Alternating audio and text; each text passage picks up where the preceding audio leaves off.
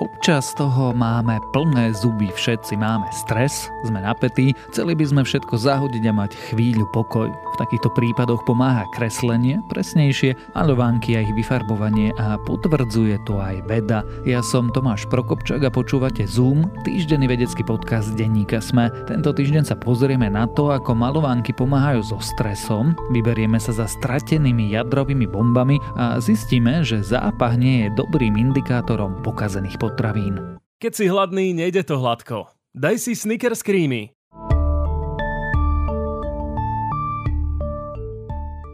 Keď premýšľate nad tým, ako znížiť stres alebo zabojovať s úzkosťou, väčšinou nám napadnú aktivity ako cvičenie alebo meditácia. Nie je to zlý myšlienkový pochod a naozaj to môže fungovať. Existujú však aj iné techniky. V uplynulých rokoch zaplnili poltých knihkupectvách antistresové maľovánky. Vyhľadávajú ich nielen deti, ale aj dospelí. Môže však táto činnosť naozaj pomôcť zlepšiť duševné zdravie? Na túto otázku odpovedali veci v texte na portáli The Conversation. Vyfarbo farbovanie je zdanlivo veľmi jednoduchá aktivita. Napriek tomu sa už dlho diskutuje o tom, aký vplyv môže mať na duševné zdravie. Preto sa britskí vedci rozhodli urobiť sériu štúdií, v ktorých zisťovali, či je to naozaj tak. Z ich výsledkov vyplýva, že táto činnosť skutočne môže znižovať stres a zvyšovať pocit pohody. V prvej štúdii vedci skúmali, aký vplyv má na pohodu vysokoškolských študentov vyfarbovanie spojené so všímavosťou. 70 52 účastníkov najprv rozdelili do dvoch skupín. Jedna skupina dostala maľovanku a inštrukcie, aby pri vyfarbovaní precvičovali aj všímavosť. Pokyny zahrňali aj návod na uvoľnenie tela, zameranie ich pozornosti na úlohu a pocity pri vyfarbovaní, ale aj rady,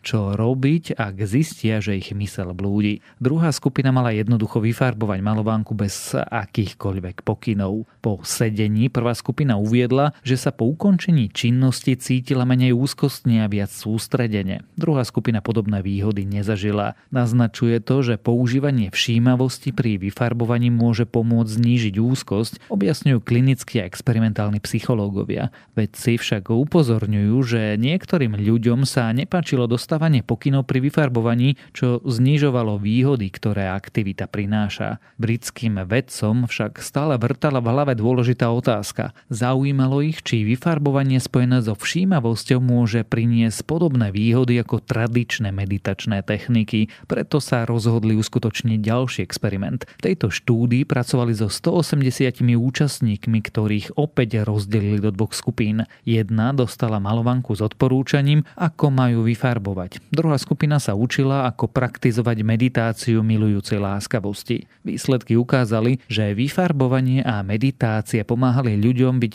rovnako dobre všímaví a menej úzkostliví.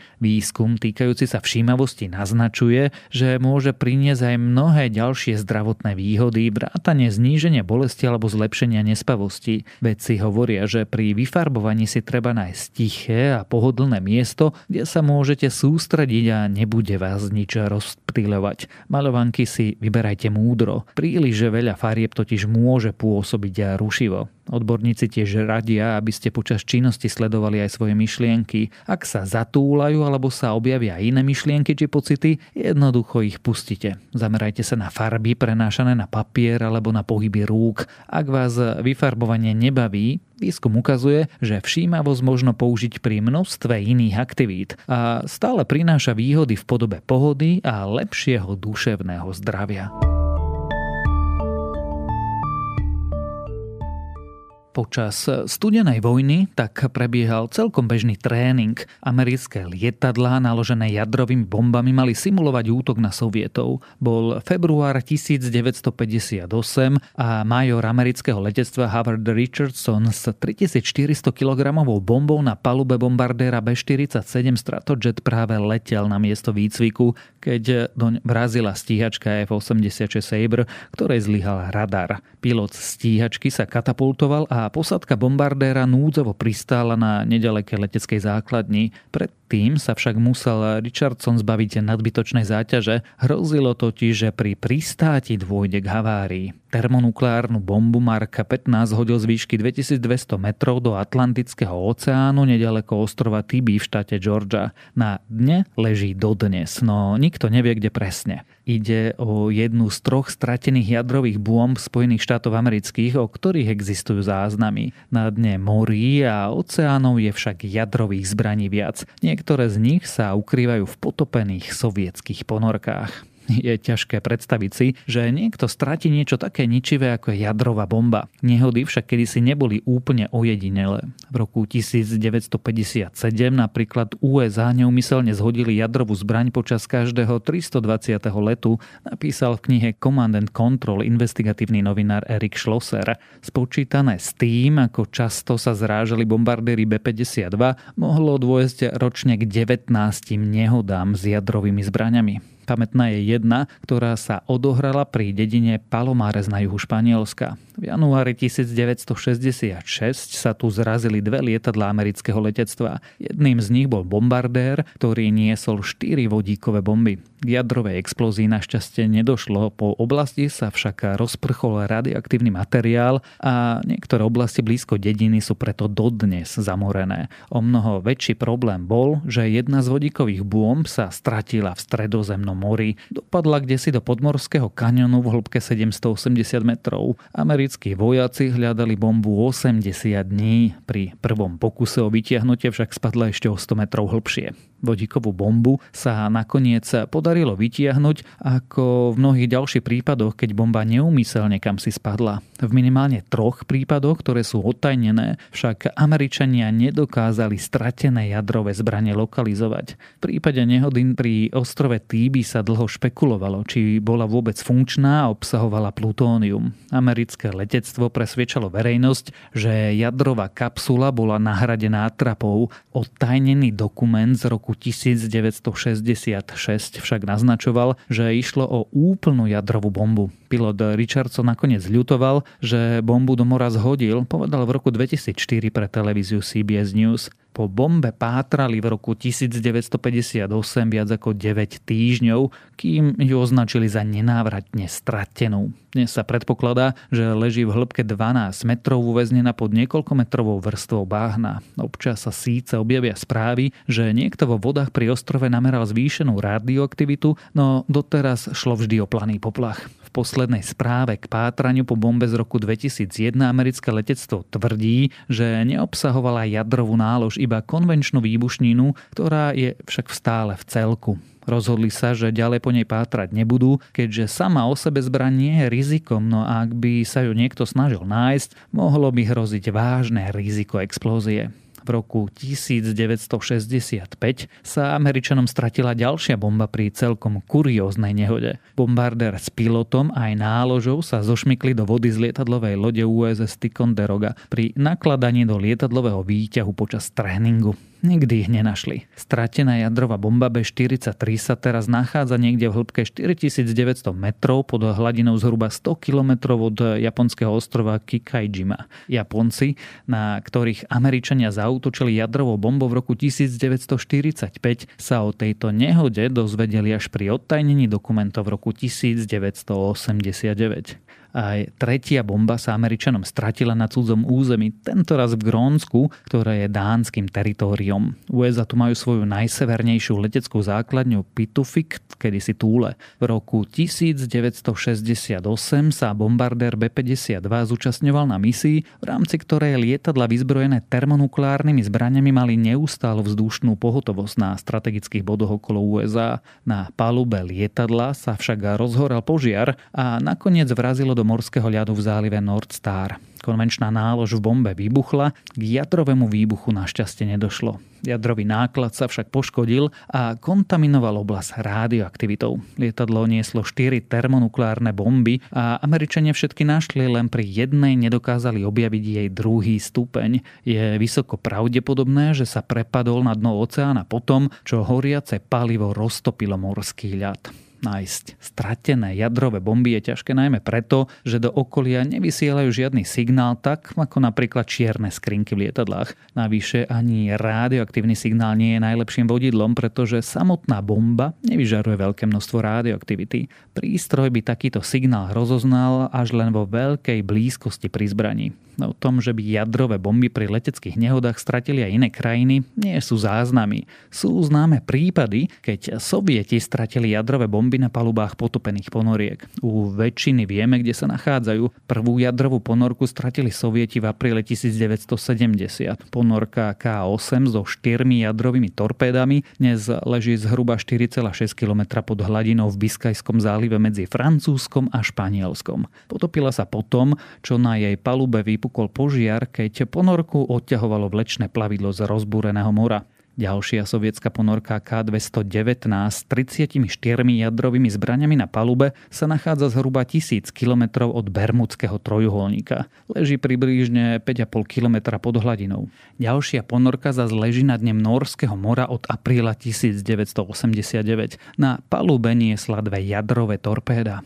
V roku 2019 pri nej veci namerali 100 000 krát vyššie hladiny radiácie, než je bežné v morskej vode. Žiarenie však nepochádza zo zbraní zbraní, do prostredia zrejme uniká materiál z jadrového reaktora. Sovieti si z morí robili istý čas aj skládku radioaktívneho materiálu. Podľa jednej štúdie z roku 2019 Sovieti úmyselne potopili 18 tisíc radioaktívnych objektov vrátane 19 plavidiel a 14 nukleárnych reaktorov.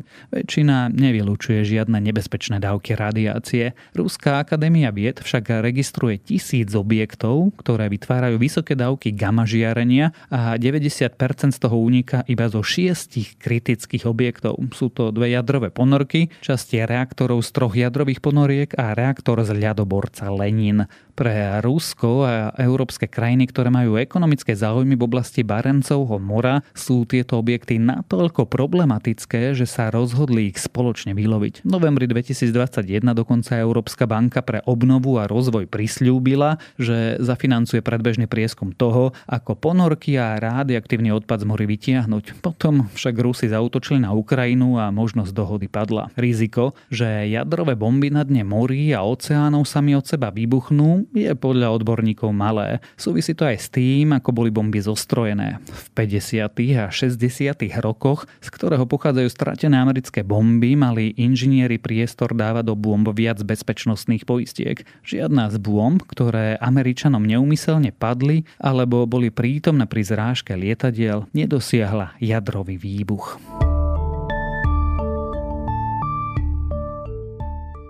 Chceli ste cez víkend upiec kura, no plány sa vyvinuli inak a tak ešte v útorok podvečer stále leží v chladničke.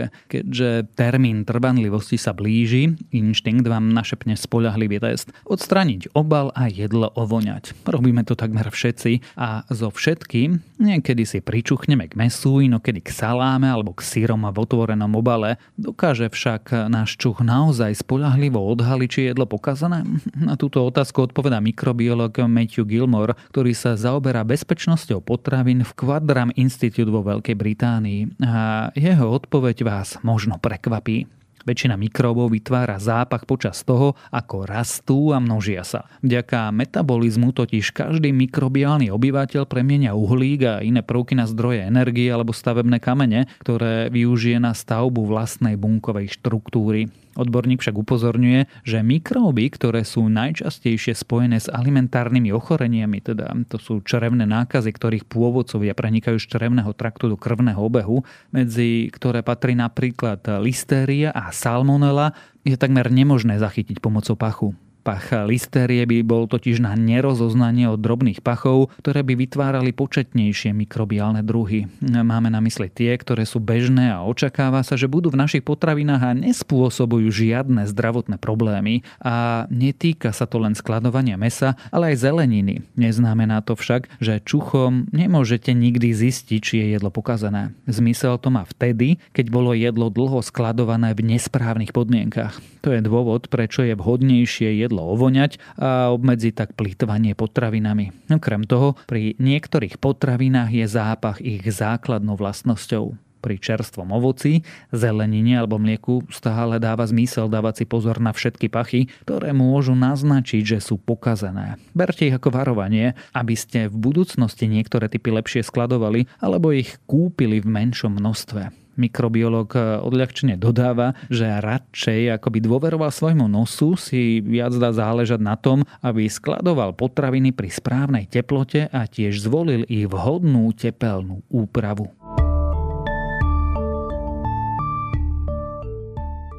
Ďalšie správy z vedy. Ak by Zem bola vzdialenou exoplanétou, vesmírny teleskop Jamesa Weba by dokázal rozoznať, že na nej žije inteligentná civilizácia. Naznačuje to nová štúdia, ktorá hovorí o typických molekulách v našej atmosfére. Zároveň výskum ukázal, že ďalekohľad by dokázal rozoznať stopy života na planéte veľkej ako Zem do vzdialenosti 50 svetelných rokov.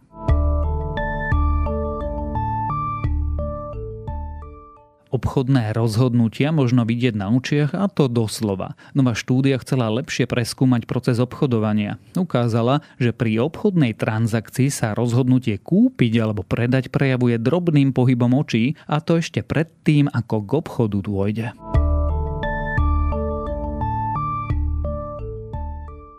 Vírus covidu sa naďalej rýchlo vyvíja a to na nečakaných miestach. Ukazuje sa napríklad, že koronavírus napádajúci aj ľudí sa evolučne mení vo vysokej zveri. U jelenika bielochvostého sa vyvíja dokonca trikrát rýchlejšie ako mutuje u človeka. A ak vás takéto správy zaujali, viac podobných nájdete na weboch tech.sme.sk a primár.sme.sk.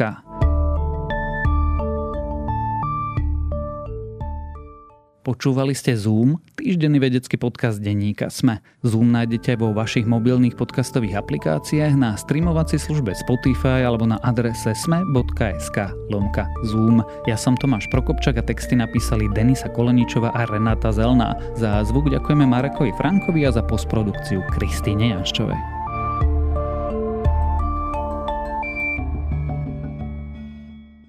Keď si hladný, nejde to hladko. Daj si Snickers Creamy.